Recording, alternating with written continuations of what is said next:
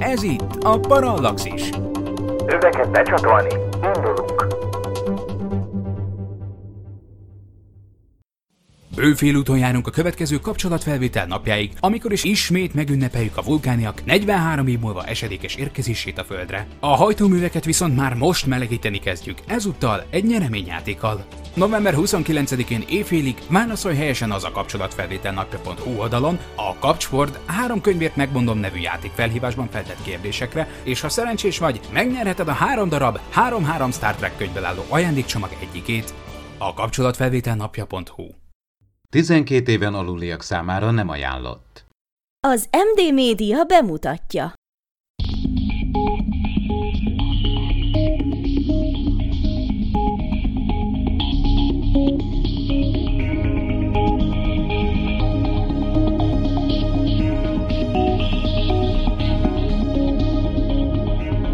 Tudományos és fantasztikus élmények Miklóssal, aki fizikus, és Ádámmal, aki nem. Ez itt a Parallaxis. Sziasztok, ez itt a Parallaxis, kivételesen Miklóssal és velem Ádámmal, mert Csaba igazoltan hiányzik.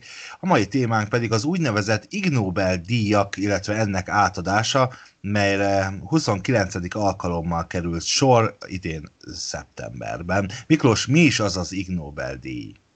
Hát sziasztok, kedves hallgatók! Az Ig Nobel-díj az egy nagyon jó pofa dolog.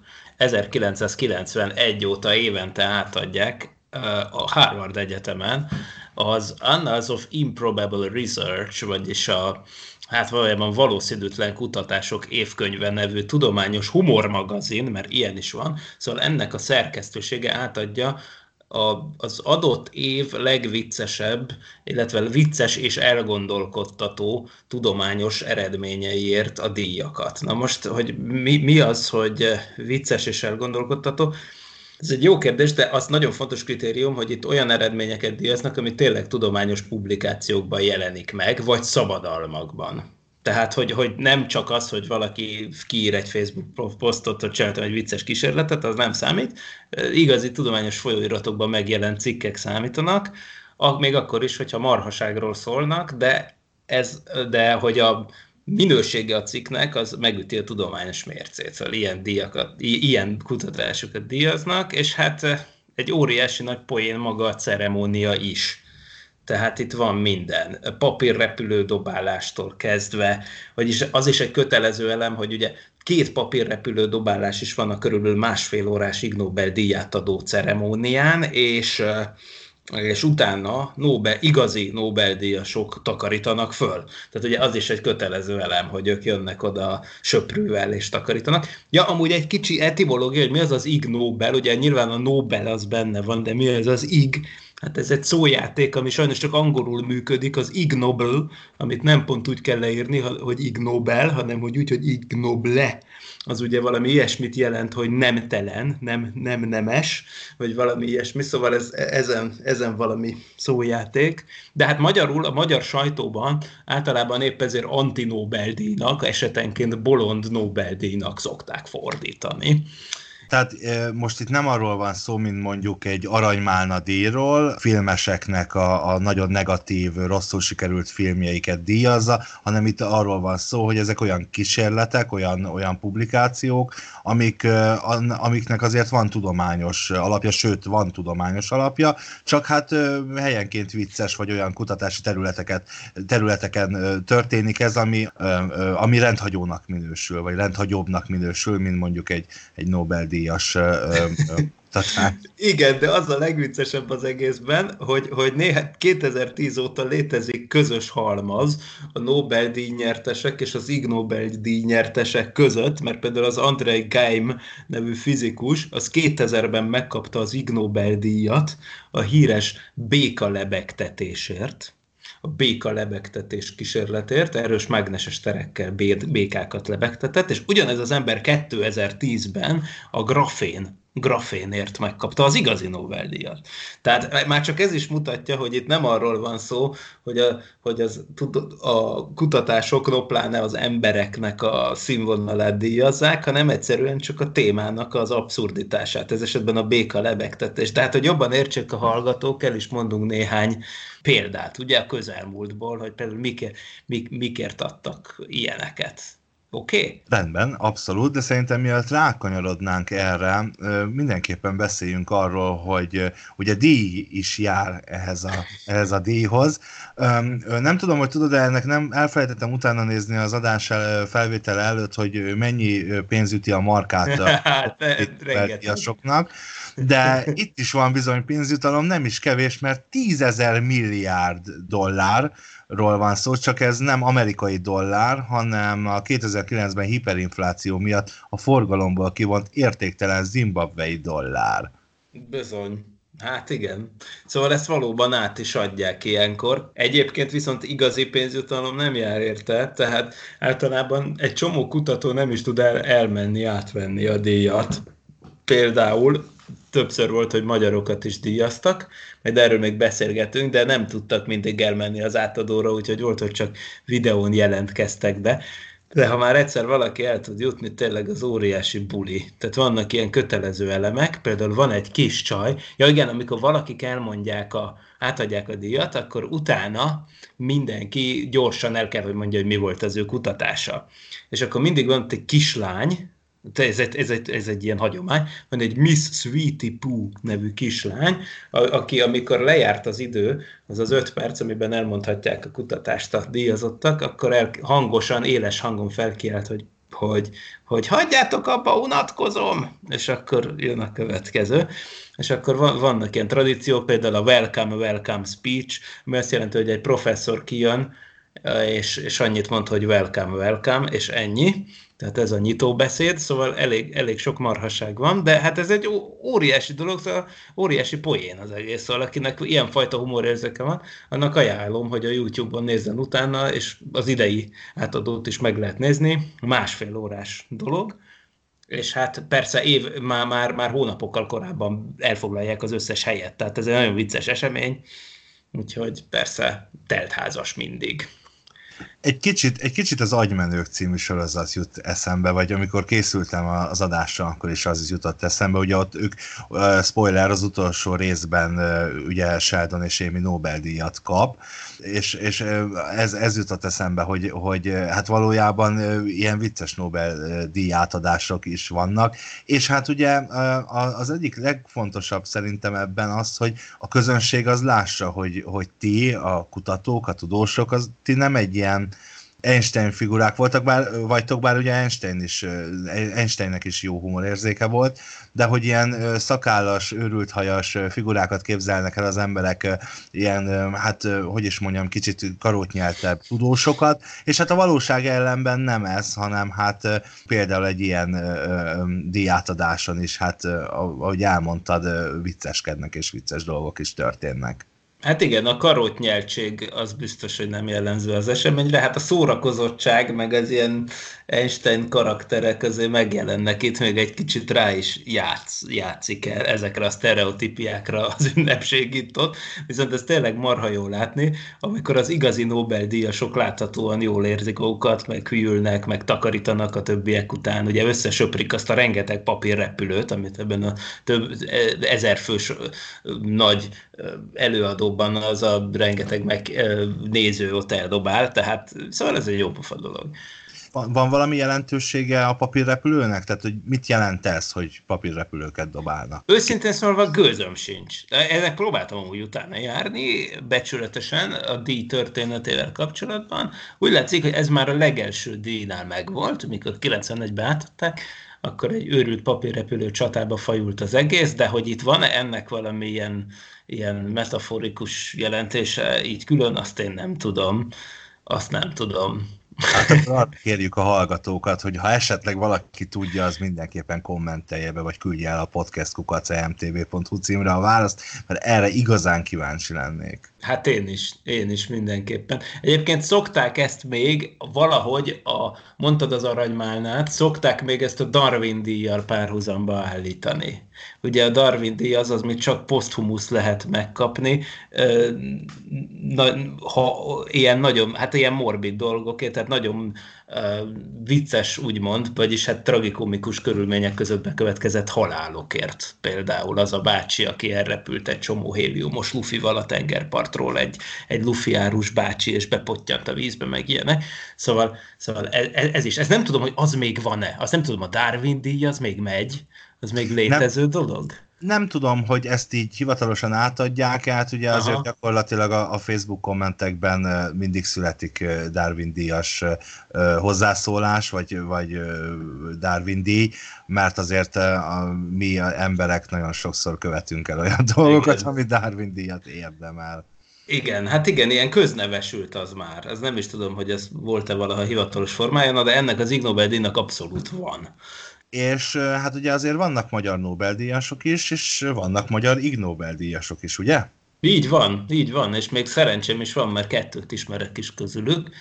Például az egyik személyes kedvencem, aki egy, aki egy hát a barátomnak mondhatom, azt hiszem Gál Józsit, aki 2005-ben részesült ebben az elismerésben, amikor is egy olyan cikket díjazták, amit egyébként 2003-ban írt, tehát azért itt egy pici megjegyzés, hogy itt azért sérül az a dolog, hogy az adott év legjobb eredményeit, vagy legviccesebb eredményeit díjazzák, mert mint ahogy az igazi Nobel-díjnál sem így van már, hanem régebbi kutatásokat díjaznak sokkal később. Hát itt is az van, hogy néhány évvel korábbi, akár 20 évvel korábbi eredményeket is díjaznak. Úgyhogy például 2003-ban írták a Józsiék a német témavezetőjével együtt Brémában azt a cikket, ami a pingvinek székletürítési szokásainak a fizikai hátterét vizsgálta. Ez az az, hogy mennyivel kell nyomnia, hogy milyen messze repüljön, ugye? Így van és hogy ne is szaporítsuk a szót, sikerült kapcsolatba lépnem Gál Józsival, és egy exkluzív interjú keretében megkérdeztük. Egyrészt, hogy miről is szól pontosan a kutatás,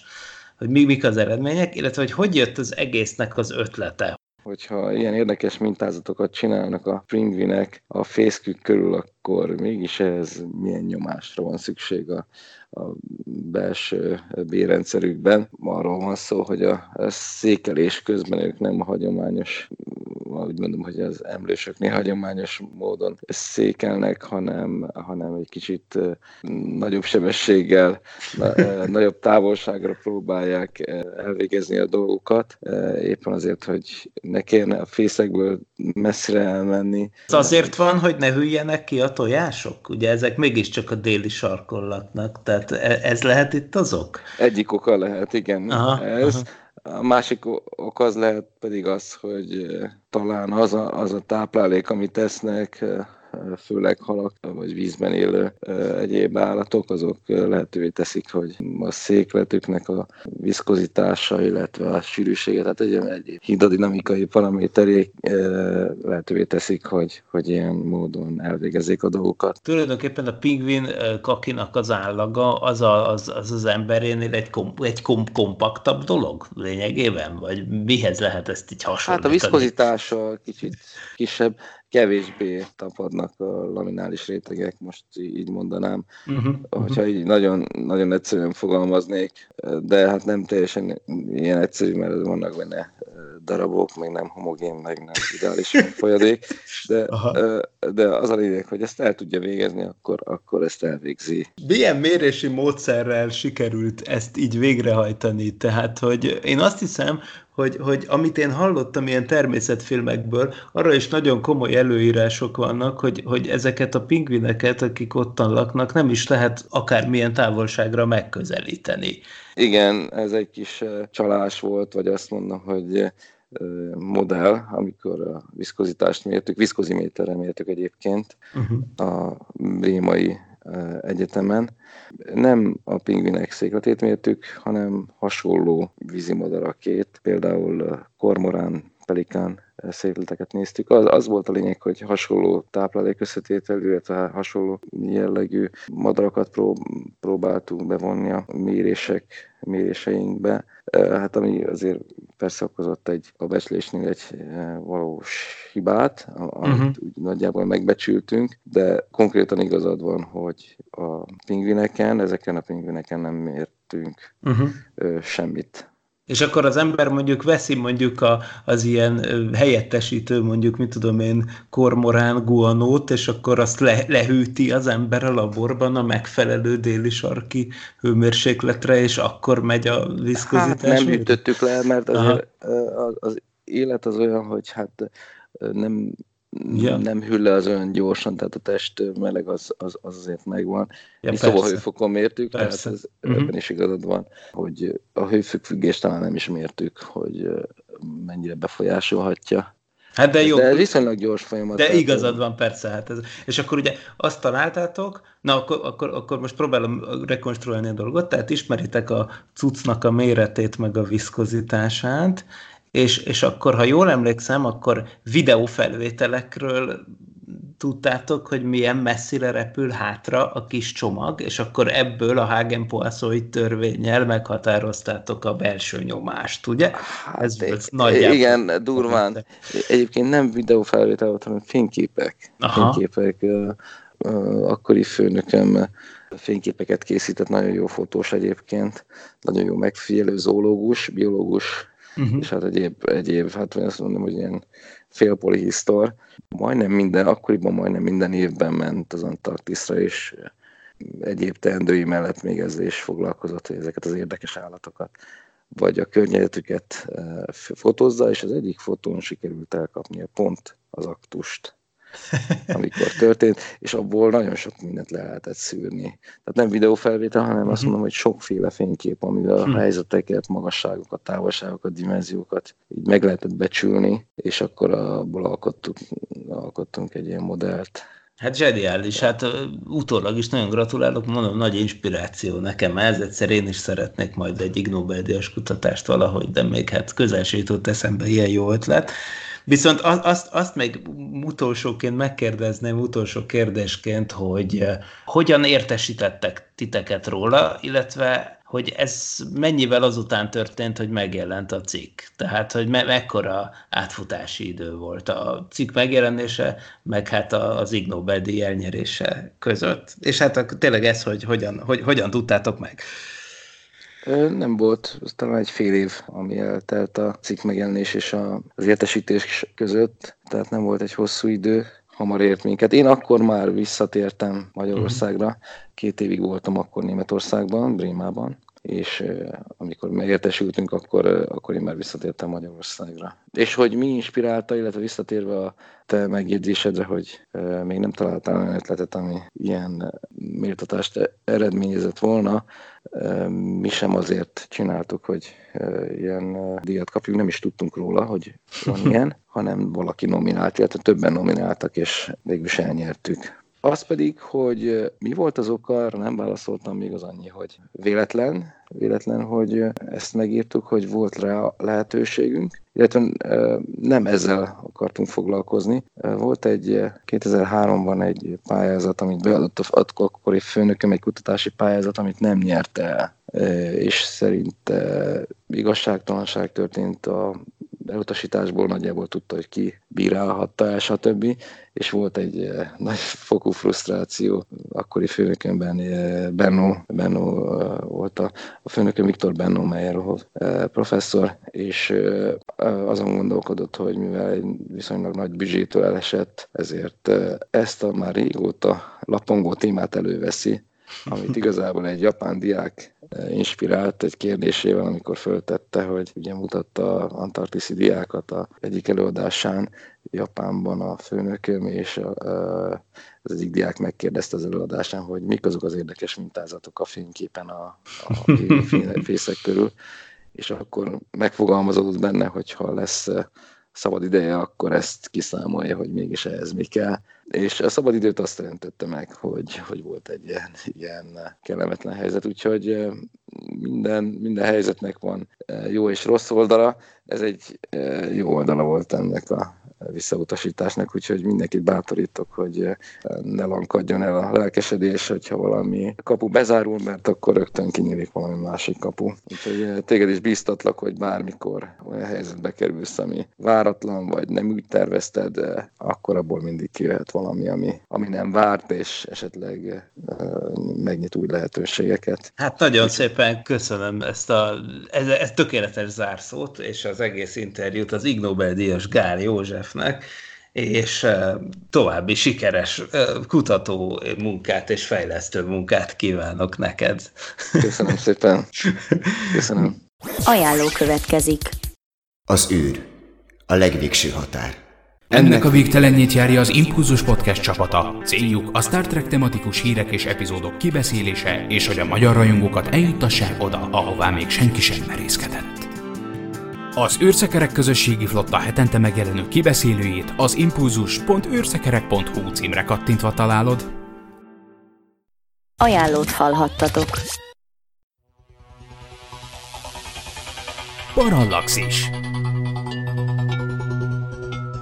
hogyha csak a közelebbi múltra tekintünk, 2016-ban az ELT-nek a biológiai fizika tanszékén tevékenykedő Horváth Gáboréknak egyébként rögtön kettő tanulmányt is sikerült átnyomniuk, úgyhogy mind a kettő Ig Nobel-díjas lett 2016-ban. Egyébként érdekes, hogy egyébként a Gál Józsi is ebből a kutatócsoportból származik, csak ő aztán kiment Németországba, szóval ott határozottan van valami. Most a Horváth Gáborék egyébként rendesen zseniális dolgokat csinálnak, például az egyik híres eredményüket, azt még David Attenborough is idézi a sorozatban, ugyanis ők voltak azok, akik azt vizsgálták, hogy a zebrák azok lehet, hogy azért csíkosak, mert akkor a bögiök nem szállnak rá. És akkor csináltak ilyen kísérletet, hogy vettek fehér lovakat, fekete lovakat, meg mondjuk csíkosra festett lovakat, mondjuk lehet, hogy nem pont így volt a kísérlet, nem rova, lova, lovakkal volt az eredeti kísérlet, azt hiszem csak ilyen táblákkal, amiket kiraktak, egy fehér felület, egy fekete felület és egy csíkos felület, és mind a három közül a csíkosra szállt rá a legkevesebb bögöly, mert valahogy a bögyöknek a látását ez a csíkozás ez összezavarja. És akkor ebből aztán egy egész sor érdekes cikk lett, és 2016-ban például ugye ennek egy mellékeredménye volt az, ami kimutatta, hogy a fehér lovakat kisebb arányban csípik meg a bögyök, mint a feketéket, vagy valami, meg aztán ugyanilyet találtak, ugyanez a csoport egyébként, vagy hát nem ugyanez a csoport, de mind a kettőben a Horváth Gábor volt a vezető, ő meg aztán arra is rájött, hogy bizonyos bögyök a kiskunhalasi temetőnek a sírköveire rá szeretnek szállni, meg szitakötők, ami azért is érdekes, mert a szitakötők a vízre szeretnek rászállni, de mégis itt nem volt a közelben sem víz, és mégis tele voltak a sírkövek szitakötőkkel. Most már ennek meg lett a magyarázata, persze, ezek a rovarok ugyanis a fénynek a polarizációt ilyet látják, és kiderült, hogy ezek a sírkövek hasonlóképpen polarizálják a fényt, mint a vízfelszín. És ezért ők azt hitték, hogy ott víz van, és ezért szártak oda le. Szóval nagyon érdekes dolgokat lehet ebből tanulni, de hát tényleg meghökkentő témák. Tehát, hogyha valaki lát egy ilyen cikket, hogy mit tudom én, miért szállnak rá a sírkövekre a szitakötők, hát akkor azért gondolhatja, hogy hú, na ez aztán az Ig kutatás, de közben meg tök érdekes dolgokat lehet belőle tanulni. Szóval, mint, mint ahogy egyébként a pingvin csomag hátralövésből is. Szóval szerintem szerintem ezek jó kutatások tényleg, és nagyon jó helyeken jelennek meg. Tehát rendes, rendes tudományos közlemények, nincs ezekkel így technikailag semmi baj. Sőt. Kicsit az ilyen brit tudósok, ami már ugye köznyelven azt jelenti, hogy olyan, olyan kísérletek, ami, amik egy kicsit ilyen abszurd, vagy, a, vagy nem annyira hétköznapinak mondható, nekem mindig, mindig ez, ez jut most eszembe. De javaslom szerintem vágjunk is bele, és nézzük meg, hogy kik nyerték idén az Ig Nobel-díjakat. Mit szólsz? Jó ötlet, én is most néztem végig az összes cikket, úgyhogy frissen élnek az emlékek, úgyhogy gyerünk. Kezdjük rögtön az orvosi kategóriában, mert hogy ugye kategóriák vannak, úgyhogy az orvosival kezdjük, ami azzal foglalkozott, hogy a pizzafogyasztás kedvező élettani hatásait vizsgálta. A pozitív hatás egyetlen feltétele az volt, hogy eredeti olasz pizza legyen, amit fogyasztunk, és Silvano Gallus nyerte ezt az elismerést, és bármennyire is furának hangzik, a témában három komoly orvosi szaklapban is publikált cikket az elmúlt évek során a kutató, egyes ráktípusok, illetve szív- és érrendszeri megbetegedések összefüggésében. Ez lehet, hogy a Gallus volt az első szerző, ez a Silvano Gallus nevű fickó. Egyébként egy nyolc fős csapat, tehát nyolc szerzője van a cikk, cikknek, és mindegyik olasz. És a kutatásnak a helye ennek megfelelően szintén Olaszországban történt, és ez azért érdekes, mert már korábban volt az az eredmény, a, vagy, vagy legalábbis hát nem is tudom, hogy vajon megalapozott tudományos eredmény volt-e, vagy csak ilyen népi bölcsesség, de kétségtelen tény, hogy Észak-Amerikában legalábbis ez a mondás járt a tudományos körökben is, hogy a pizza fogyasztás az csökkenti a prostataráknak az esélyét. Na már most, ennek akartak ők utána menni és mivel hogy a pizza az természetesen az olasz nemzeti büszkeség fontos eleme, ezért az olasz kutatócsoport természetesen rögtön ráugrott, hogy tudják-e az amerikai eredményt, vagy népi bölcsességet reprodukálni olasz vizsgálatokban. Egy nagyon kiterjedt vizsgálat volt ez, tehát hogy 1991 és 2002 között kezelt embereket vizsgáltak, egészen konkrétan 2569 nőt és férfiakat is, 1294 férfit. Mind a két esetben ilyen nemi jellegű rákos megbetegedéseket vizsgáltak, tehát a nőknél méhnyakrákot, illetve merrákot, a férfiaknál pedig prostatarákot. És mind a két csoporthoz volt meg vagy 5000 kontrollmérés, így csak férfiak és nők voltak. Volt ilyen is, olyan is, tehát olyan, akik rákos megbetegedésben szenvedtek, vagy voltak diagnosztizálva és sose ettek pizzát, voltak, akik szenvedtek rákos megbetegedésbe, de sok pizzát ettek, meg volt egy kontrollcsoport, aki se nem, ja igen, volt olyan, aki nem szenvedett megbetegedésbe, és nem evett pizzát, nem szenvedett semmilyen megbetegedésbe, és evett pizzát, és férfiak és nők. Tehát egy jó nagy csoport, rengeteg ember adatait elemezték, és hát azt találták, hogy doppergés, nem találtak összefüggést. És ebből azt következtették, hogy valószínűleg nem a pizzának van itt kulcs szerepe ebben a történetben, hanem ha tényleg kijön az észak-amerikaiakra ez a korreláció, akkor az inkább a pizzával együtt járó más életmódi dolgoknak lehet köszönhető, vagy esetleg annak, hogy, hogy ők nem az eredeti olasz pizzát teszik, hiszen ők Amerikában laknak, de minden esetre pont az olasz pizzával nem sikerült kimutatni ezt a hőnáhított korrelációt, tehát inkább csak cáfolni sikerült, hogy, hogy, hogy létezne ilyen összefüggés, de minden esetre egy Ig Nobel-díjhoz ez elég volt, és hát tényleg nagyon, nagyon, sok, nagyon sok adatot kielemeztek, szóval tiszteletbecsület a nyolcfős kutatócsoportnak. Úgyhogy megérdemelten kapták a díjat. De sajnos akkor ebben az esetben az eredmény az, az ugye gyakorlatilag egy cáfolat volt, és nem egy, egy megdöbbentő összefüggés. Ez így van, ebben az esetben ez történt, de hát ugye a, a téma felvetés az, ami az Ig Nobelt jelenti, hát onnantól kezdve ők aztán csak rendesen elvégezték a kutatást. Hát persze, jobb lett volna. Amúgy nagy, hogyha figyelj, ha kijött volna a pozitív korreláció, akkor meg lehet, hogy egy rendesebb díjat is kapnak érte. Mondjuk, hát mondjuk, ha nem is Nobel-díjat, de igen, akkor azért gondolj bele, mi lett volna, ha kiderült volna, hogy a pizza a nagy hőnáhított gyógyszer nekem, a világ bajaira. Nekem ezzel a kutatással, vagy ezzel a, a kategóriával, meg ezzel a, a, a cikkel kapcsolatban gyakorlatilag egy kicsit olyan, olyan érzésem van, mintha te klímakutatóként azt vizsgálnád, hogy a plüszkölés, egy ember plüszkölése, az milyen hatással van a légkörre, és kimutatnád, hogy semmilyen. Tehát gyakorlatilag itt azért nagyjából erről van szó. Mm, nagyon Biztos jó ötletet adtál, nagyon jó ötletet adtál, mert mondtam, én szeretnék Ig Nobel-díjas kutatást csinálni, de ez jó pofa. Na, ezért lehetne. Vagy a, a teheneknek a metán kibocsátása, az, az már többször felmerült, mint ötlet ugyanebben a kategóriában. Hát akkor reméljük, hogy nem sokára egy ilyen Ig Nobel-díjas interjút is készíthetünk vele. Hú, de jó lenne, az, az jó lenne. Azt hiszem a Parallaxis is jól járna vele. Na jó, hát majd akkor rágyúrunk a kollégákkal. Az és ez a 10 milliárd zimbabvei dollár, az nagyon jól jönne nekünk szerintem. igen, igen, igen. Vagy Menny... mi, várjál, várjál, visszanézem, mint azt mondtad volna, és jól mondtad, hogy az nem is csak az 10 ezer milliárd, képzeld el. Szóval, hú, na, szóval ott majd lesz habzsidőzsi. Na jó, hát menjünk tovább. Maradjunk az orvosi kategóriánál, de most orvosi kuta- kutatás kategóriája következzék. Rögtön mielőtt belemegyünk, tisztázzunk is, mert a cikkben, ami ezt felsorolja, van egy kifejezés, kifejezés klikkeres tanítás módszere. Uh-huh.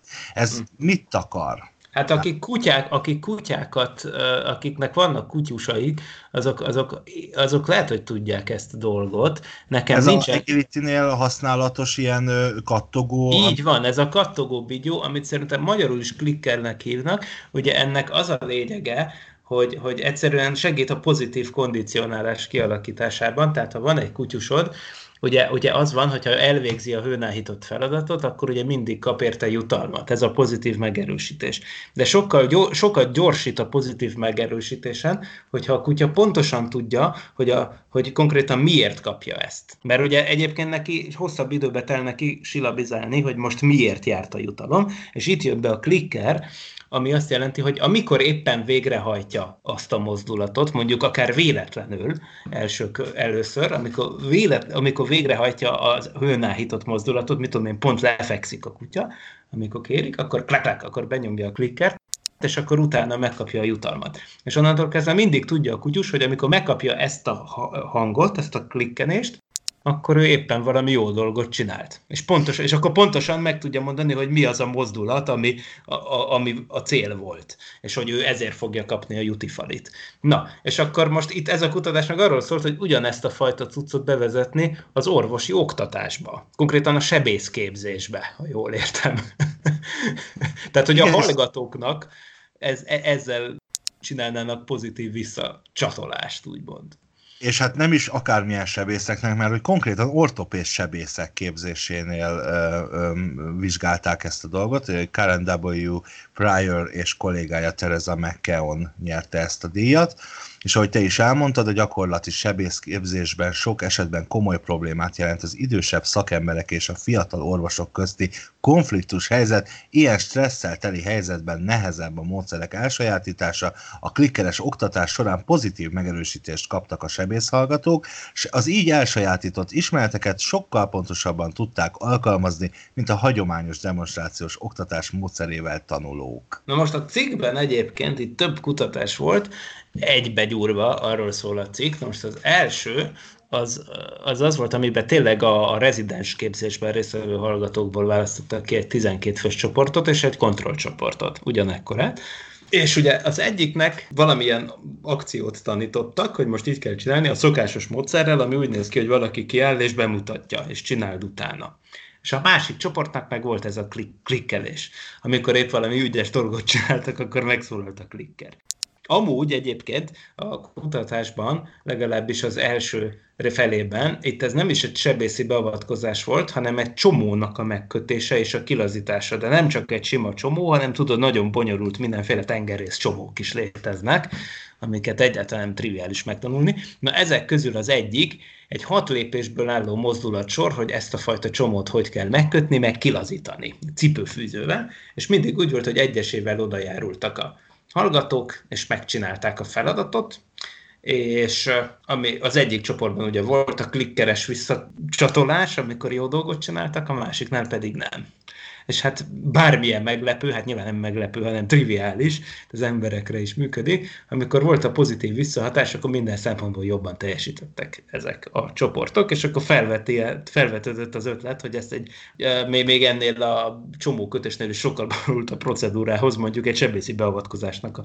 tanításához is használják és hát használták, és működött. Hát szóval hát mondhatjuk, hogy egy áttörés az orvosképzésben. az, az a konklúzió, hogy gyakorlatilag működik a pozitív megerősítés? Hát lényegében igen.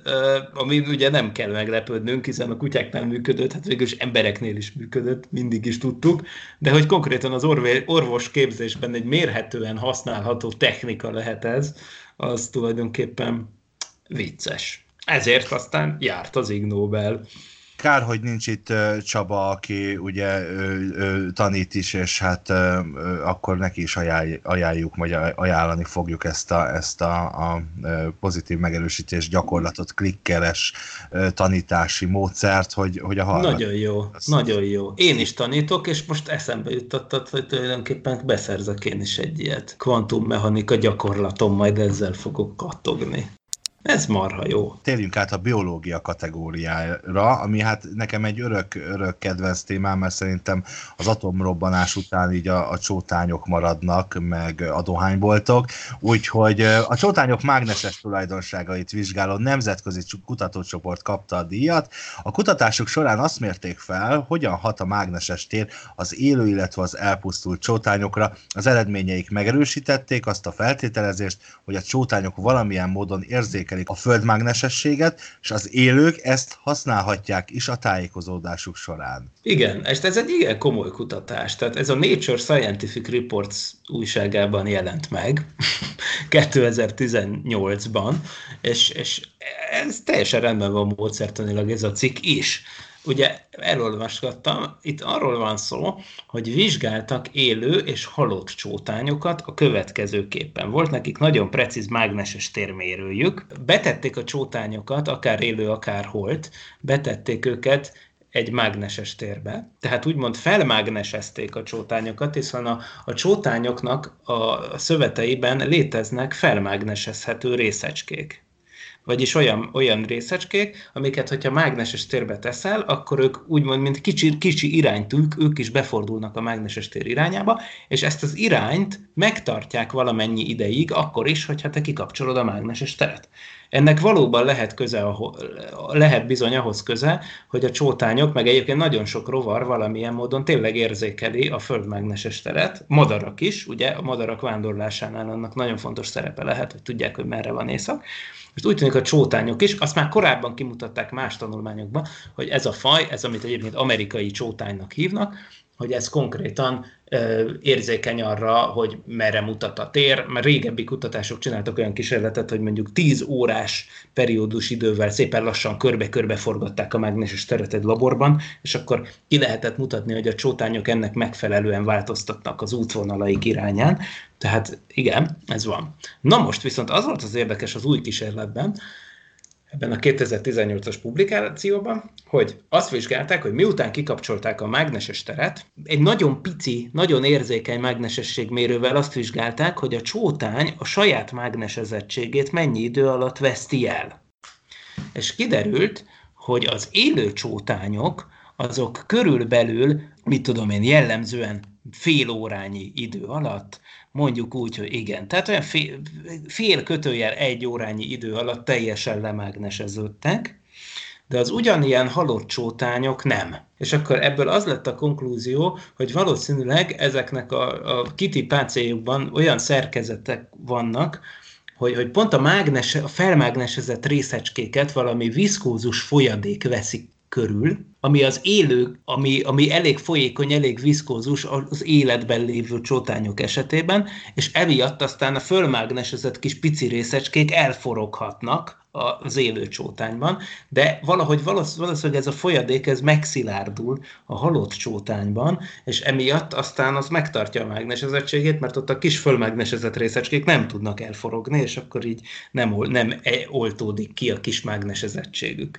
Tehát ezért aztán ez, e, ezt tanulják tulajdonképpen ebből a tanulmányból, hogy a halott csótány az sokkal tovább, tehát nagyságrendekkel tovább, mondjuk másfél napig megtartja a mágnesezettségét, szemben az élő csótányjal, ami, aki kb. egy óra alatt lemágneseződik. Hű, ez aztán van valami az Isten értenek milyen gyakorlati haszna van? Van ennek bármi gyakorlati haszna? Ez, hát ez, az, ez kérlek szépen, ez, ez nem lehet ugye előre tudni, hát ez a szép az alapkutatásban.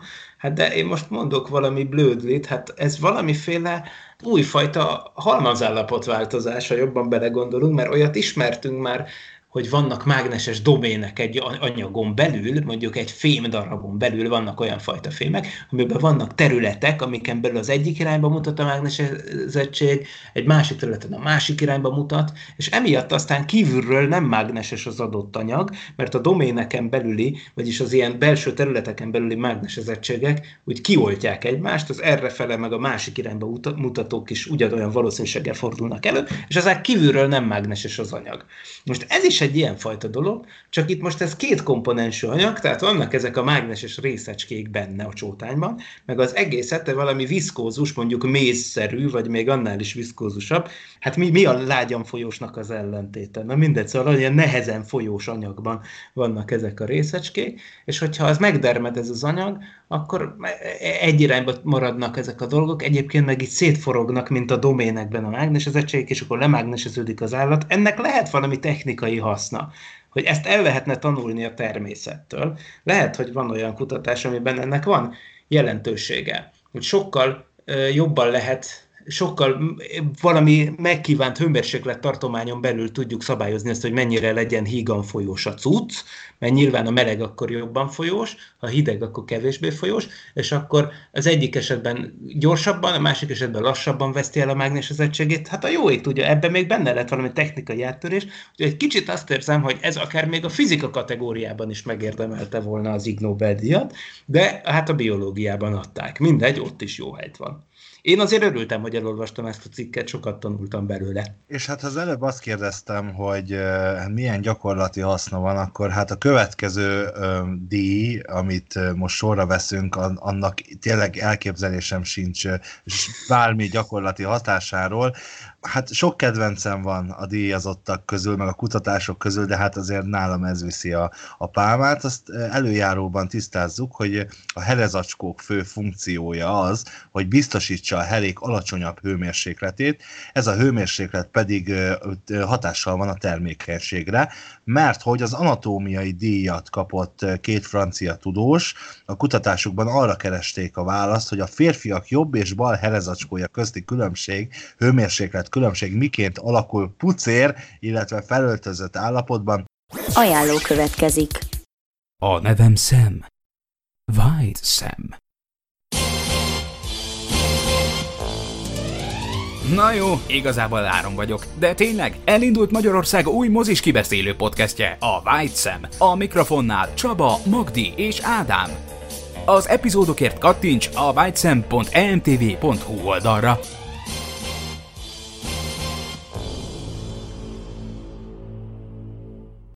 Ajánlót hallhattatok. Parallaxis. Szóval az eredmények szerint a bal helezacskó hőmérséklete minden esetben magasabb, de ruhában még tovább növekszik, hogy elszpoilerezzem a kutatás eredményét. Én elolvastam alaposabban a cikket, és, és azért nem ennyire egyértelműek az eredmények, mint ahogy most itt ebből a bevezetőből tűnt, de ők is így vezetik fel. Most elmondom, hogy az én olvasótamban miről szól ez a cikk. Ugye, ja, ehhez, ugye nulladik, akik még nem láttak herezacskót, azoknak a hallgatóinknak most elmondjuk, hogy az emberi fajban általánosságban a bal herezacskó az olyan szokott lenni, hogy az lejjebb van, vagy a bal here az lejjebb van, mint a jobb. Tehát messzebb van a testtől. És az általad említett hűtő funkcióból éppen emiatt az következne nyilván, első közvetesben gondolhatnánk, hogy amelyik messzebb van a testtől, tehát a hőforrástól, az hidegebb. Pont ez a lényeg, hogy a spermiumokat úgy lehet jól életben tartani megfelelő körülmények között, hogyha alacsonyabb hőmérsékleten vannak, mint a test hőmérséklet. Ugye? Tehát ők valamilyen 20-valahány fokon éreznék jól magukat, miközben az emberi testhőmérséklet az 30-valahány fok, tehát akkor tegyük őket minél messzebb. Na most a balhere tekintve, hogy lejjebb van, ezért a balhere az úgy általában hidegebb kellene, hogy legyen. És akkor, mint ez volna a null hipotézis. Na most egyébként itt valóban háromféle kísérlet történt. Az egyikben nyolc férfi vett részt, mindenféle 15 percig kellett egy adott pozícióban lenni, és természetesen megfelelő digitális hőmérőket felcsíptettek a megfelelő helyekre. Ugye nem volt foglalkozási megkötés az első kísérletben, utána a második kísérletben volt a 11 postás, akiknek bizony állva kellett lenniük 90 percen keresztül, ugyancsak ruhában, meg ruha nélkül is, és a harmadik kísérlet pedig 11 buszvezetőt alkalmazott. Nekik pedig konkrétan vezetniük kellett 90 percig. Most azt nem hiszem, hogy velük megcsinálták azt, hogy mesztelenül kelljen vezetniük. Igazából csak az egyes és a kettes kutatást csinálták meg, úgyhogy ruhában meg anélkül is. De mindegy, a lényegi eredmény, amit a cikknek egyébként a, az első ábrája foglal össze, hogyha én jól értelmezem, az pontosan úgy, olyan ábrákat kell elképzelni, hogy olyan görbéket látunk, hogy jobb és a bal herezacskó, her, here hőmérséklete az idő függvényében. Nyilván a, az egyik esetben mesztelenül, a másik esetben pedig ruhában. Na most az a döbbenet, hogy amit így gondoltunk az elején, józan paraszti észre, hogy a, hogy a bal here az messze van a testről, tehát hidegebbnek kell lennie, az mesztelenül működik is. Ez mesztelenül működik is, tehát hogyha elkezdődik a kísérlet, és eldogálnak, sétálgatnak, vagy akármit csinálnak ezek az emberek, akkor körülbelül a kísérlet kezdetétől számítva, tehát gondolom a levetkőzéstől számítva, mondjuk jó 50 percig tényleg kimutathatóan hidegebb a balhere, de utána mind a kettő ugyanolyan melegek lesznek. Mind a kettő. Tehát ott már utána már nincs hőmérséklet különbség. Nyilván a, a, izé, a munkában, vagy mit tudom én, miben ott leizzadnak, vagy én nem tudom, mi történik, de a lényeg, hogy, hogy ott folyamatosan nő a hőmérséklet, és ott már nincs kimutatható hőmérséklet különbség. Ezzel szemben, amikor ruhát vesznek fel, akkor megfordul. Tehát ezen a görbén én azt látom, hogy ha fölveszik a ruhát, akkor kezdettől fogva az van, hogy a bal here a melegebb, mint a jobb. Vagyis azt jelenti, hogy tulajdonképpen azzal, hogy mi ruhát hordunk, azzal tulajdonképpen megfordul valamilyen hatás. És akkor persze felmerül a kérdés, hogy hát ha ez a híres aszimmetriája a herének, amit szerintem nem is nagyon értenek az anatómusok, hogy miért van, hogy lehet, hogy ez is egy hőszabályozási dolog, tehát lehet, hogy ennek konkrétan hőszabályozási oka van, hogy az egyik lejjebb mint a másik. Most itt ezt a konklúziót ezt nem vitte nagyon sokáig a cikk, tehát itt csak megemlítik a végén záró gondolatként, hogy ennek minden bizonyal köze van ehhez, de tehát nagyon elgondolkodható, hogy, hogy én úgy látom, hogy, hogy megfordul a hatás, hogyha felvesszük a ruhát. Tehát a természet az kitalált valamit, de mi azzal, hogy ruhát hordunk, ezzel tulajdonképpen megfordítjuk a hatást, bármi legyen is a cél, azért ez mindenképp érdekes. E, ja, én megérde, ismét csak egy kitűnően megérdemelt uh, Ig Nobel-díj ezért a kutatásért, ami egyébként uh, egy 2007-es kutatás, tehát már 12 éve várja ez a két francia, és most megkapták. Azért többször belefutottál te is, még mondtad, azért akinek jobb és bal herezacskója is van, az mindenképpen forduljon orvosra. Igen, Csak itt a Csernobilos adáshoz kapcsolódhatnánk vissza talán. De hát nekem már folyik a nyálam ettől a sok érdekes kísérlettől, de vajon mi van egy öt éves nyáltermelésével, szól a kémiai Nobel-díj. Az öt évesek nyáltermeléséért japán kutatók kapták meg a díjat, egészen konkrétan egy olyan munkáért, amit 1995-ben publikáltak. Vanatabe Onishi, Imai Kawano és Igarashi nevű kutatók, akik bizony a Hokkaidói Egyetem egészségügyi karán dolgoznak, hogy a Hokkaido az Japánnak az északi szigete, ott sok vulkán van, és egy, ezek szerint ráérő kutatók is vannak, akik nagyon kíváncsiak voltak arra, hogy az öt éves fiúk és lányok mennyi nyálat termelnek. Mm, meg is kapták a megfelelő számértéket. Most, amit én persze annyira nem tudok megítélni, hogy ez most mennyire különleges, azért mindenkinek elmondanám, hogy a számítások alapján ez olyan 0,26 milliliter per perc, úgy amúgy, és aztán amikor kajcsiban, akkor ez fölmegy lényegesen magasabb értékekre. Na most itt igazából az volt az érdekes számomra, hogy ezt hogyan mérték, és hát az történt, hogy itt a gyerekeknek adtak ilyen, hát egy ilyen kis tartályt, és öt percen keresztül ott kellett szegény öt éves gyerekeknek ülni, hogy, a, hogy az ajkukkal ráharaptak erre, és egyszerűen, ami belefolyt annak a mennyi, ebbe a kis konténerbe, annak a mennyiségét mérték, Hát igen, találtak erre Japánban önkéntes kisgyereket, és mindenki elég fegyelmezett volt ahhoz, ezek közül a kis japán gyerekek közül, hogy végigmenjenek a kutatáson. Ezek a, ugye mindig 5 percet vett igénybe egy ilyen gyűjtés, és megcsinálták úgy, csak úgy random élő pillanatokban, meg reggelinél, ebédnél, vacsoránál, meg tíz órainál, meg még alvás közben is. Ugye? Na, szóval hát ezért aztán ez elképesztő tudományos eredményeket hozott, és hát most már legalább ezt is tudjuk, és hát valamiért ez egy olyan kutatás, tényleg, ahogy mondtam, ami már 17, vagy ne, bocsánat, 24 éve várja a méltó elismerést, és most akkor végre sikerült. Kíváncsi vagyok, hogy elmentek-e átvenni a díjat. 24 éve tudjuk ezt, hogy mennyi nyál termelődik. Hát ezt tudom, megváltozott volna az életem. Egyébként véletlenül kémiai Nobel-díjat mondtam, természetesen az Ig Nobel-díjról van szó.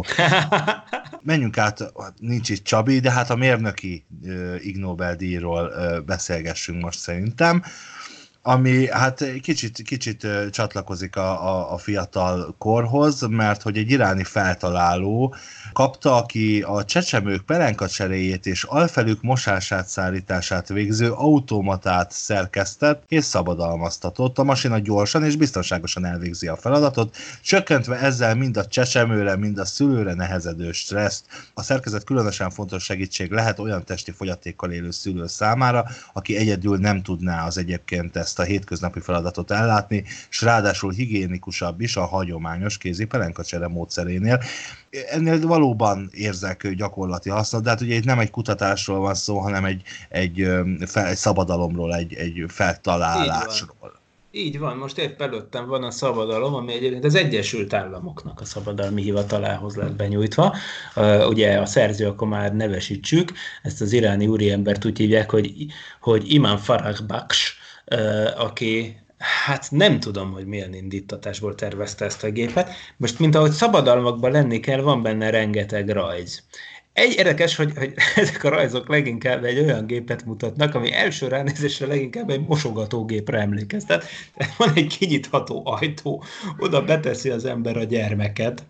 A gyermeknek rettenetes, de egyébként a gyerek nincs rárajzolva, pedig gondoltam, hogy milyen jó nyitókép lenne ez az adásról készült blogposthoz. Hogyha lenne egy ilyen kép, ami mutatna, hogy hogyan kell betenni a gyereket ebbe az eszközbe. De érdekes, hogy, hogy ebben a szabadalmi leírásban sok rajz van, de egyiken sincs rajta maga a gyerek, tehát egy ilyen általa máhított kis rajzocska nincs, nincs, nincs benne, viszont, viszont láthatók azok a szíjak, amikkel egyrészt a gyereket a hasánál, másrészt a két lábát leköti, és akkor van ez a gép, ami tulajdonképpen egy ilyen manipulátor kar, ami hát valami fogóhoz hasonlít, hát ez tulajdonképpen egy fogó, ami valamilyen módon odajön, és lenyitja a pelust, és hát kitörli a popsit, szárít, és aztán visszarakja az új eh, pelust, hát én nem tudom. Én, én, én, én, én hát nem tudom, én, én kíváncsi vagyok, hogy vajon az úriember, természetesen egy férfiről van szó, tehát nő sosem adnak be ilyen szabadalmat, és nem csak Iránban nem, hanem úgy eleve. Tehát, hogy most azt hiszem, hogy, sőt, azt hiszem, hogy ennek az embernek valószínűleg nincs gyereke, de, de ha van, akkor lehet, hogy kipróbálta, de erről nem szólnak, a, erről nem szól a fáma. Tehát én azt hiszem, hogy lehet, hogy ezt csak vízből adta be. Ezt simán el tudom képzelni, de ehhez képest nagyon rendesen meg van tervezve, minden ki van dolgozva, a manipulátorkar mozgatása jobbról balra, az olyan léptető motorral történik, nagyon hasonló egyébként az egész dolog, így digitális technikai szempontból leginkább egy nyomtatóhoz hasonlít az egész elreteszés, csak hát hozzá kapcsolódnak ezek a manipulátorkarok, amik kibontják és visszaragasztják a pelust, Engem nem győzött meg a szabadalom, hogy ez valóban működne, viszont rettenetesen komoly kapcsolási rajzok és mindenféle dolog díszíti. Igazából nem tudom, miért védetnek le az emberek ilyen szabadalmat, de hát lehet, hogy majd egyszer ez fogja jelenteni nekünk a jövőt. Én egyébként kifejezetten szerettem pelusozni. Ezt szeret, szeretném kihangsúlyozni. De hát nem a... mindenki van ezzel így. Igen, és ha esetleg valaki használta már ezt a szerkezetet, akkor mindenképpen írjon nekünk, én azt javaslom. Egyébként közben elgondolkodtam, nekem sem volt bajom soha a pelenkázással, de hát azért úgy bennem van, hogy kipróbálnék egy ilyet, de mondjuk nem biztos a saját gyerek. Igen. Biztos. És egyébként ez is egy két évvel ezelőtti eredmény, tehát 2017. május 25-én fogadták el a szabadalmat, vagyis azóta lehet, hogy történtek további fejlesztések a témakörben, esetleg épült egy prototípus, szóval várjuk a kommenteket a tapasztalatokról, Iránból, meg a világ minden tájáról. Térjünk át a közgazdasági kategóriára, amit egy nemzetközi kutatócsoport nyert. Ők azt vizsgálták, hogy mely ország bankjegyei, bankjegyei na, mely ország bankjegyeire tapad a legtöbb életképes baktérium. Az eredményeik szerint a román lej tartotta meg a leghosszabb időn át a fertőzőképes kórokozókat. Ebben a bankjegy gyártása során biztonsági elemként hozzáadott műanyag a ludas. Számos ország bankjegyet készítik ma már speciális hamisítást megakadályozó műanyagból ezek a pénzek egyébként tartósabbak is, és a műanyag mennyiségével összefüggésben nő az életképes kórokozók száma is a bankjegyeken. Miért a műanyagon ö, tapadnak meg jobban a baktériumok, mint mondjuk egy ruhán? Ez egy, ez egy nagyon jó kérdés. Amúgy egyébként a ruhán nem, ne, de nem hiszem, hogy ez igaz, amit mondtál, ugye, mert hát azt nem tudom, hogy a műanyag és a ruha viszonylatában hogy van a helyzet, Ugye hát a legtöbb pénz az úgy általában olyan sima papírfajtákból készül. A román az, az, az valóban olyan, mintha műanyagból volna. Kifejezetten egyébként azért vezették be ezt, hogy, hogy hosszabb legyen az élettartama. Persze, tehát például a román lejt azt büntetlenül ki lehet mosni, ugye, pénz, pénzmosás, de most szó szerint, tehát hogyha nekem velem is előfordult többször, hogy, hogy arra jártam után zsebebben maradt néhány román lej, és akkor ment bele a mosógépbe, és hát semmi baja. Tehát Cibla, ér... a parallaxis fizikusa pénzt mos. tessék, tessék, ez lehet a címe. Na, szóval igen, most itt azt csinálták, hogy vettek sokféle, vettek először is háromféle baktériumot. Az, de ezek ilyen standard kutatási baktériumok, például a Staphylococcus aureus, meg aztán minden kutatások sztárja az Escherichia coli, vagyis E. coli baktérium, meg a most ezt is megpróbálom elmondani basszus, tehát az a vancomicin rezisztens enterokokkuszokból álló terep, Na, ezt a háromféle baktériumot e, így rátették különféle pénzekre. És aztán azt csinálták, hogy 35 fokon tartva 24 órán át e, ezeket tulajdonképpen táptalajnak használták ezeket a pénzeket. Megnézték, hogy melyiken tudtak elszaporodni a baktériumok, és melyiken nem. Például, és nagyon érdekes, hogy ez fajspecifikus. Tehát, hogy például az euró esetében ez az S. aureus baktérium, meg az nem tudott elszaporodni, de például az E. coli az kitűnően elszaporodott, és a horvát kuna tűnik a legsterilebbnek, mert azon aztán egyik fajta baktérium sem tudott elszaporodni. Ja, egyébként azt, hogy mennyire tudtak elszaporodni, azt a táblázat, azt úgy jelöli, hogy áthúzott karika van, ha egyáltalán nem, és egyébként, ha valamennyire sikerült, akkor azt egytől háromig egy skálán jelölik, hogy egy plusz, két plusz, három plusz kerül oda, tehát az, az eurón például három pluszos szinten, az a, tehát a lehető legjobban e, elszaporodott az E. coli, a kunán meg mindegyik áthúzott karika. Tehát a kuna, a horvát tudósok azok tudnak valamit, ellenben a lej az minden létező baktérium típusra három pluszos szintet hozza, egyedül az egész felhozatalban. Futottak még kategóriában, ott van a marokkói Dirham, aki ékoliból tudott összehozni egy gyenge 2 pluszt, és egyébként a második helyezett, az érdekes módon, ha jól látom, éppen csak megverve az Egyesült Államok beli dollárt, az a kanadai dollár, ami az Aureusba is 3 pluszot tud, meg az ékolinak az egyik fajta tenyésztési módjára 3 pluszot, de még abból a VRR nevű baktériumból, abból, a, amit az előbb olyan ügyesen kimondtam, a, na abból a fajtából is összehozott egy pluszt, de hát mondom, ezek a kanyarban sincsenek a román lejhez, és még az indiai rupe is csak egyetlen egy plusz tudott összehozni az összes baktérium telebből összesen. Szóval hát itt aztán, itt aztán egyértelmű a helyzet, magasan veri a lej az összeset, és viszont tény, hogy az összes vizsgált pénz közül ez volt az egyetlen, amit így műanyagból csinálnak. Tehát léteznek még műanyag pénzek a világban, nem sok, de létezik, de ebből, ezekből a pénzekből, amiket itt megvizsgáltak, uh, amikből azért elég sokan vannak, de, de most itt első körben, akiket felsoroltunk, az 8, 8 féle pénz, de ebből a nyolcféléből csak a lej van műanyagból, és hát ennek megfelelően ugye úgy látszik, hogy ezen jobban megtapadnak, mint a sima papíron, ami egyébként számomra egyébként egy teljesen meglepő dolog. És persze ennek az a jelentősége, hogy persze egészségügyi jelentősége van ennek, hiszen természetesen a pénz az nagyon sok kézen átmegy. Érdekes, hogy az tény, hogy ugye a románoké az egyrészt a legnehezebben használódik el, de még ráadásul még a legjobban tartja meg a baktériumokat is, tehát ez azt jelenti, hogy, hogy hát igen, aki rommá lejjel fizetett, az mosson kezet. Hú, hát ez most furcsán hangzik, de azt hiszem ez a kutatás lényegében ezt mondja. Vagyis a másik, hogy a, a, a másik meg, hogy én nem is jártam, nem is tettem olyan rosszul, amikor pénzt mostam a nadrágomban, tehát lehet, hogy ez a helyes eljárás. Mint hogy kibírja, tehát akkor aki kap egy vagonnyi lejt, akkor az rakja be a mosógépbe, és valami jó magas hőmérsékletű programon mossa meg. Egyébként közgazdasági Nobel-díjakra visszatérve, az egyik kedvenc közgazdasági Nobel-díjam az talán a 2012-11 környékén volt. Emlékszel te még a kerekes ébresztő órára, a klokira? Ádám, emlékszel hogy arra a borzalomra? Egy nagy, nagyon jó barátomnak vettem egyszer ilyet a születésnapjára, ez egy gonosz ajándék volt, tehát ugye ez azt csinálja, hogy elkezd csipogni, és amikor az ember megpróbálná leütni, akkor elkezd a kerekével elgurulni, és random irányokba szaladgál jobbra-balra, úgyhogy az ember kénytelen kiugrani az ágyból és kinyomni. És azért járt érte a közgazdasági Nobel-díj, mert hát így ennyivel is előbb érnek be a munkaerők GDP-t termelni a munkahelyükre. Szóval, ja. Ezt nem is tudtam, hogy ez egy, ez egy Nobel-díjat ért. Hát ez egy, egy Ig Nobel-díjat, így van.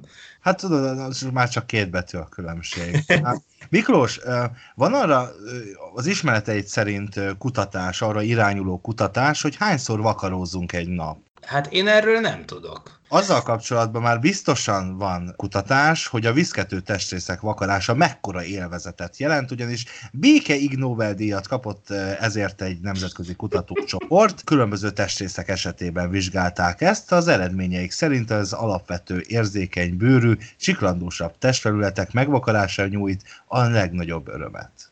Jelenlegi működésünk fenntartásához és a fejlődéshez most a te segítségedre is szükségünk van. Ha szívesen olvasol, hallgatsz és nézel minket, valamint veszel részt az ingyenes rendezvényeinken, arra kérünk támogasd az ország legnagyobb Star Trek tematikus kifi portfólióját.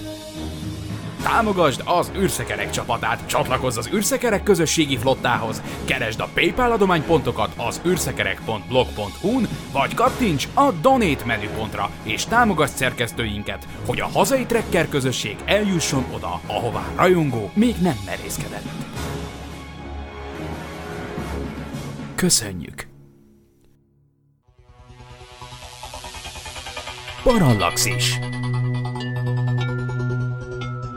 igen, de figyelj csak ezt a listát, tehát ez ugye ismét csak 1, 2, 3, 4, 5, 6, 7 fős kutatórgárda, akik egyrészt vannak olyanok, akik eh, Észak-Karolinából, az Egyesült Államokból jöttek, van itt a szerzők között olyan, aki a King Saud Egyetemen dolgozik, Riadban, Szaud-Arábiában, létezik még szerző ugyanebben a csapatban, aki Liverpoolból, az Egyesült Királyságból érkezett, és végül egy szingapúri kutató is itt van a szerzők közt. Tehát itt aztán tényleg egy nemzetközi csapat állt össze, hogy felderítsék ezt a mérhetetlenül fontos kérdést hogy tudnélik, mennyire okoz jó érzést a vakarózás, és természetesen ehhez ugye két dolog kell. Egyrészt kell egységesíteni, hogy tudományos alapossággal legyen a kutatás, kell egységesíteni a viszketés érzést. Tehát, hogy nyilván olyan kutatásokat kell végezni, hogy mindenkit ugyanannak a hatásnak teszel ki. Tehát ez az első, első probléma egy ilyen kutatásban, hogy, hogy hogyan tudod te előidézni, hogy számszerűen ugyanannyi viszketést generálj, ugye, mert az a kérdés, hogy valamekkora viszketés mennyire idegesítő. Tehát lényegében ez a kutatás egyik kérdése. És aztán meg a másik kérdés meg, hogy milyen skálán értékelette ki azt, hogy mennyire viszket, meg mennyire idegesítő. Na, tehát engem nagyon érdekelt mind a két kérdés, úgyhogy ezért aztán végigolvastam ezt a cikket, hát tulajdonképpen elég alaposan elolvastam szerintem, és hát azt kell, hogy mondjam, hogy, hogy rendkívül érdekes a kutatás. Egyrészt létezik a második kérdésre talán könnyebb megválaszolni. Tehát, hogy ugye azt csinálták, hogy embereket, akik benne voltak ebbe a kutatásban, akik, akik 18, 18-an voltak, 18 egészséges ember, mindenféle korcsoport, meg ilyesmi. Szóval ezt a 18 embert kitették ezeknek a a vizsgálatoknak, és nekik egy színskálán kellett értékelni, hogy mennyire vízket. Tehát ők saját bevallásuk, bevallásuk alapján mondták meg, hogy most mennyire esik jól nekik az, hogy megvakarták, illetve hogy mennyire vízket. Ehhez volt egy, egy úgynevezett visual analog scale, tehát egy vizuális analóg skála, amit gyakorlatilag nekik az újjukkal be kellett jelölni, hogy mennyire vízket, illetve mennyire eh, okoz eh, megelégedés nekik az, hogy most megvakarták. Na most azt meg, hogy ugyanannyira vízkessen a dolog, ahhoz tulajdonképpen az kellett, hogy van egy ilyen növény, ami vízketést okoz, meg picit tüskéi vannak. E-, ezt nem tudtam magyarul lefordítani. Ez egy, ez egy növény, ami valószínűleg Magyarországon lehet, hogy nem is nő, mindesetre én még fordítását sem találtam meg, de ez a cowhage tüskék. Ez, ez egy olyan növény, ami, mivel ha megbirizgálsz valakit, akkor az elkezd viszketni, és minden esetben kimértek mikroszkóppal egy olyan uh, kis bigyót, ami 40 kötőjel 45 tüske volt, tehát mindenkit mindig olyannal csikiztek meg tulajdonképpen. Ez egy viszketést, tartós viszketést kiváltó növény. Tehát olyasmi, mint a csalán, gondolom, csak mondjuk nem az. Tehát mondjuk képzeljük el, hogy csalánlevéllel csinálták a kutatást, de és, és pontosan ki volt mérve, hogy pontosan ugyanannyi tüske érjen oda a hibahatáron belül mindenkihez, és akkor 45 percig izé dörzsöztek minden, minden uh, kis szegény kísérleti aranynak a megadott területét, egy mint egy 4 négyzetcentiméteres felületen. És akkor uh, azt vizsgálták, hogy vannak olyan helyek, ahol az ember egyszerűen jobban csikis, és vannak olyan területek, ahol kevésbé csikis. Amúgy uh, a háton, a könyöknél, meg a, meg a kézfejen történtek az összehasonlító vizsgálatok, tehát ez volt a három hely, és akkor az userek 0 és 10 közötti skálán osztályozták, hogy mennyire csikis, meg hogy a vakarás mennyire okoz kielégülést, és hát természetesen az a nagy konklúzió, hogy nem mindegy, hogy hol viszket, mert ahol vékonyabb a bőr, ott jobban viszket, viszont ott nagyobb kielégülést is okoz, hogyha megvakarjuk. Hát így röviden ennyi, jár az Ig Nobel. De tényleg, ezért egy szép nagy nemzetközi kutatócsoportot sikerült összetrombitálni. Tök jó. 2012-es publikáció egyébként.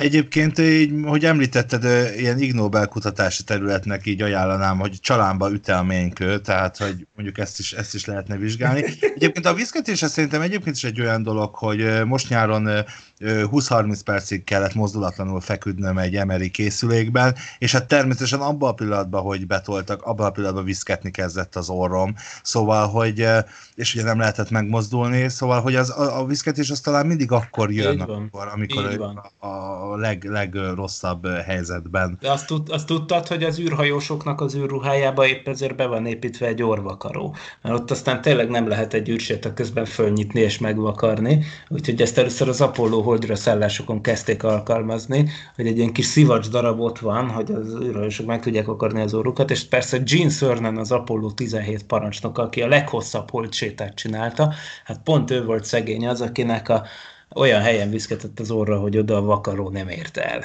Úgyhogy kínok kínja volt.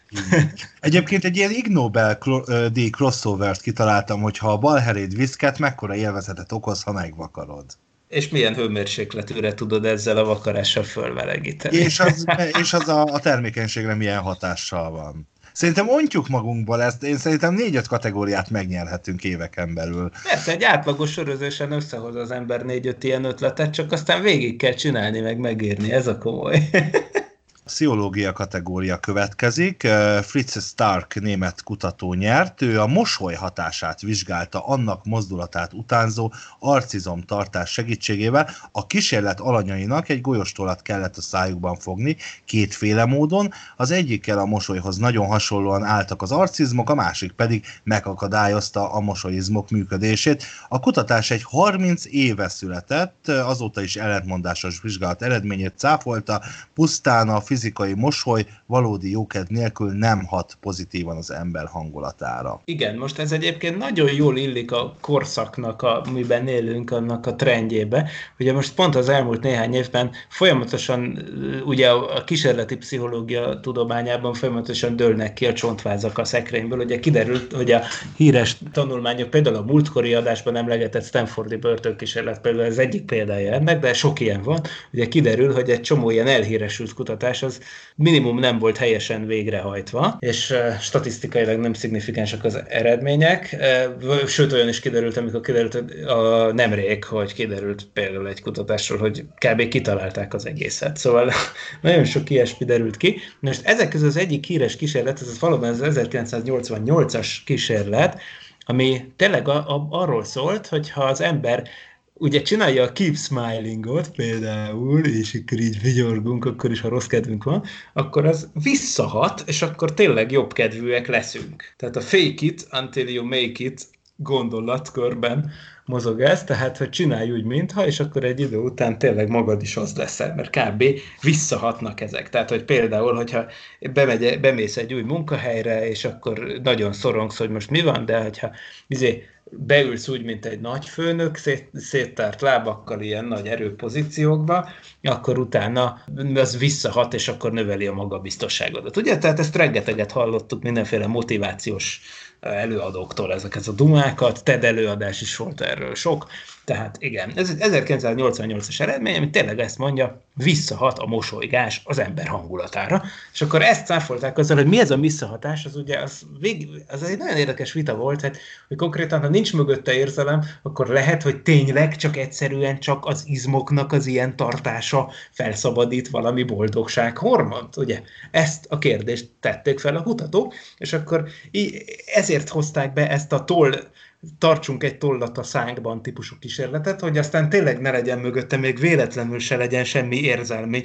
kapcsolat, hanem tényleg csak azt vizsgálják, hogy valami más miatt történetesen úgy kell tartanunk egy izmot, a mosolyizmot, mintha mosolyognánk, de ezzel a feladattal biztosították, hogy ne legyen hozzá semmilyen érzelmi kötődés és az egyik esetben ugye, ahogy mondtad, így kellett, csücsöríteni kellett, hogy ne essen le a toll, másik esetben meg vigyorogni kellett, és akkor úgy nem esett le a toll, és akkor utána kiértékelték, hogy most vajon happy voltak-e a userek, vagy nem, és akkor kiderült, hogy nem. és akkor ezzel a remek kutatással sikerült hát nem is cáfolni, hanem az a mond, mert persze ez nem egy cáfolata az 1988-as kísérletnek, hanem az, hogy nem sikerült, ismét nem sikerült reprodukálni egy híres pszichi, pszichológiai, kísérleti pszichológiai kísérletet. Tehát igazából ez a baj, ami mostanában kijön, úgy is hívják, hogy ez egy reprodukciós krízis, tehát hogy egy tudományos eredménynek, egy kísérleti eredménynek olyannak kell lenni, azért kell leírni minden körülményt, meg alaposan megvizsgálni mindent, hogy aztán mások máshol tudják ugyanazt a kísérletet reprodukálni, és akkor nagy eséllyel ugyanazt az eredményt kapják. És ez az, ami most már nagyon sok fontos pszichológiai tanulmány esetében nem sikerült, hát ez az egyik. De mit mondtál? Mi, ez a pszichológia kategória volt? Vagy mi, milyen kategóriába kaptál? Vagy a béke? Vagy nem, volt? pszichológia, pszichológia ja, jó, okay. kategória. Ja nem, a viszketős volt a béke, ugye? Igen. A béke Ig Nobel. Ja, amúgy tudod, még egy magyar vonatkozás, az első béke Ig Nobel díjat egyébként Teller Rede kapta meg a hidrogénbomba megalkotásáért. Szarkasztikusan, és természetesen ő nem ment el átvenni. Ez is hozzátartozik egyébként a történethez. Még talán az első 91-es Ig Nobel-díjat neki ítélték a béke kategóriában. Adásunk pedig most már a végéhez közeledik, és ha Pingvin Kakival kezdtük a műsor, zárjuk a sort Vombat Kakival, akik ráadásul kocka alakút pottyantanak. Ennek az eredetére keresték a választ egy nemzetközi kutatócsoport, akik meg is kapták ezért a fizikai kategóriában, a fizika kategóriában az Ig Nobel-díjat, és az Ausztrál emlő speciális felépítésű bélfala segítségével képes kockákat termelni, a felfedezésnek mérnöki alkalmazásokban lehet jelentősége. Igen, és én most fogom a fejem, mert ezt az eredményt, ebből még nem írtak cikket, viszont egy olyan konferencián adták elő, amin ott voltam, viszont nem mentem be erre az előadásra, hát most már rettenetesen sajnálom, ami ugye egyébként mindig, engem is mindig rettenetesen érdekelt a kérdés, sőt a kisfiamat is, és a budapesti állatkertben is többször megnéztük, hogy valóban kocka alakút kakélnak a vombatok, vagy legalábbis sokkal szögletesebbet, mint mondjuk a nyuszi bogyók, és hát így aztán ezek a kutatók, az akik tényleg hát az áramlástan területén dolgoznak, tehát egy áramlástani konferencián volt bemutatva az eredmény, tehát ez konkrétan a szűkebb szakterületen bevág, tehát marhára, több szempontból is marhára érdekelt a kérdés. Tehát az történt, hogy ugye a vombatkákat ö, olyan vombatokon vizsgálták halál utáni kutatásokat, akiket egyébként sajnos ilyen úti balesetekben elütöttek, és akkor tehát ilyen módon nem az, hogy öregek voltak, és természetes halálban meghaltak, hanem ilyen vombatokat vizsgáltak, és hát akkor őket fölboncolták, és akkor megvizsgálták, hogy, hogy a bélcsatornákban melyik szakaszon milyenek ezek a, a kis ö, kakidarabok, és akkor kiderült, hogy ott a hát, hogy, hogy a bél, közép bélnél ott még ilyen kis kerekdedek, de aztán amikor a, a végbél csatorna környékére élnek ezek a darabok, akkor válnak kocka alakúba, és kiderült, hogy azért, és még pedig azt egy, hát ebbe a csatornába behelyezett felfújható ballon segítségével igazolták, hogy egyszerűen arról van szó, hogy ez egy olyan fajta szövet, a vombatoknak a bélcsatornájának ez a végső szakasza, ami nem ugyanolyan mértékben tágul minden irányban, tehát úgymond egy azimutális különbség van a, a keménységében ennek, és akkor ezért aztán vannak olyan irányok, amikben jobban kitágul, másokban pedig nem, és akkor ez eredményezi ezt a kocka alakú struktúrát, ami egyébként egy hasznos dolog, tehát most mindjárt meg fogod kérdezni, hogy ennek mi értelme, és hát kiderült, hogy valójában ez, azt írják maguk a szerzők ebben az abstraktban, ami ebből látható, mert mondom még egyszer, ebből még nem lett publikáció, csak egy konferencia előadás, ami viszont nem, nem nézhető vissza sajnos a neten, de hát azt mondják, hogy itt bizony elképzelhető, hogy ez újfajta anyag megmunkálási technológiák kidolgozásához vezethet, hogy ilyen nem szimmetrikus nyomó gépeket lehet csinálni. Például képzeljünk el egy olyan fokrémet, ami mennyire menő lenne, hogy a tubusból úgy jön ki, hogy mit tudom én, kocka alakú. Persze ezt máshogy is el lehetne érni, de mit tudom én, szóval ennél értelmesebb dolgokat is ki lehet találni, de hát erre van itt egy csomó mérnök, a Georgia Tech-en, ahonnan a kutatás származik, tehát az amerikai Georgia állam műszaki egyeteméről. Hát szóval ez mindenképpen nagyon érdekes. Arra, mint hogy ez egy fizikai kutatás, arra nem ad választ, hogy ez evolúciósan miért van így. Tehát nyilván a kocka alakú kakinak az az értelme, hogy az nem gurul el, hanem mondjuk az, pont, az pont, hogy ott marad, de, és, és hogy ugye ez nem, vagy, vagy egyszerűen jobb térkitöltő tulajdonsággal rendelkezik, vagy nem tudom. Hát ezt nem tudom. E, engem ez érdekelne elsősorban a kérdésből, de sajnos erre ez a kutatás nem ad választ, úgyhogy ezt még egy későbbi Ig Nobel-díjas kutatásnak kell majd tisztázni ezt a kérdést, hogy evolúciósan mi a szerepe. Egyébként egy anatómiai Ig Nobel-díjat talán megérne, hogy a pingvin vombatok mennyire messzire dobják a kockát, nem? Igen. Figyelj, ez nagyon jó, és egyébként érdekes, hogy 2005-ös Pingvin kis Nobel-díjat egyébként újra felpörgette az internet, és nem is értem, hogy miért rönyst, hogy jött elő a Popular Science-ben, meg egyéb ilyen izé, I fucking love science és egyéb honlapok hozták újra föl ezt a régi sztorit, és aztán néhány nappal később jött a hír az idei Ig Nobelről, tehát lehet, hogy ez már valami fajta felvezetés volt. Hát úgy tűnik, igen, az fizikusokat és áramlás tanászokat érdeklik ezek a dolgok. Hát igen, reméljük egyszer választ kaphatunk ezekre a kérdésekre.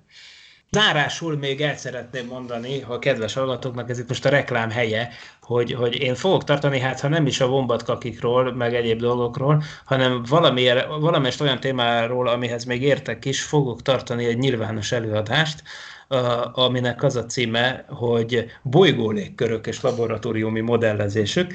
Ez pedig az űrakadémia klub keretében fog megtörténni a Budapesti Műszaki Egyetem Q épületében november 21-én 17 órától. Kereshető a Facebookon az űrakadémia klub nevű Facebook oldal, és ott az információk kiderülhetnek. Tehát itt ez egy olyan előadás lesz, ahol például Jupiter nagy vörös foltjáról, vagy a Saturnus misztikus hatszögletű sarki áramlásáról és hasonló dolgokról fogok beszélgetni. Szóval aki kedvet érez az ilyesmihez, az jöjjön bátran és regisztráljon be. Így van, akkor személyesen is találkozhatok Miklóssal.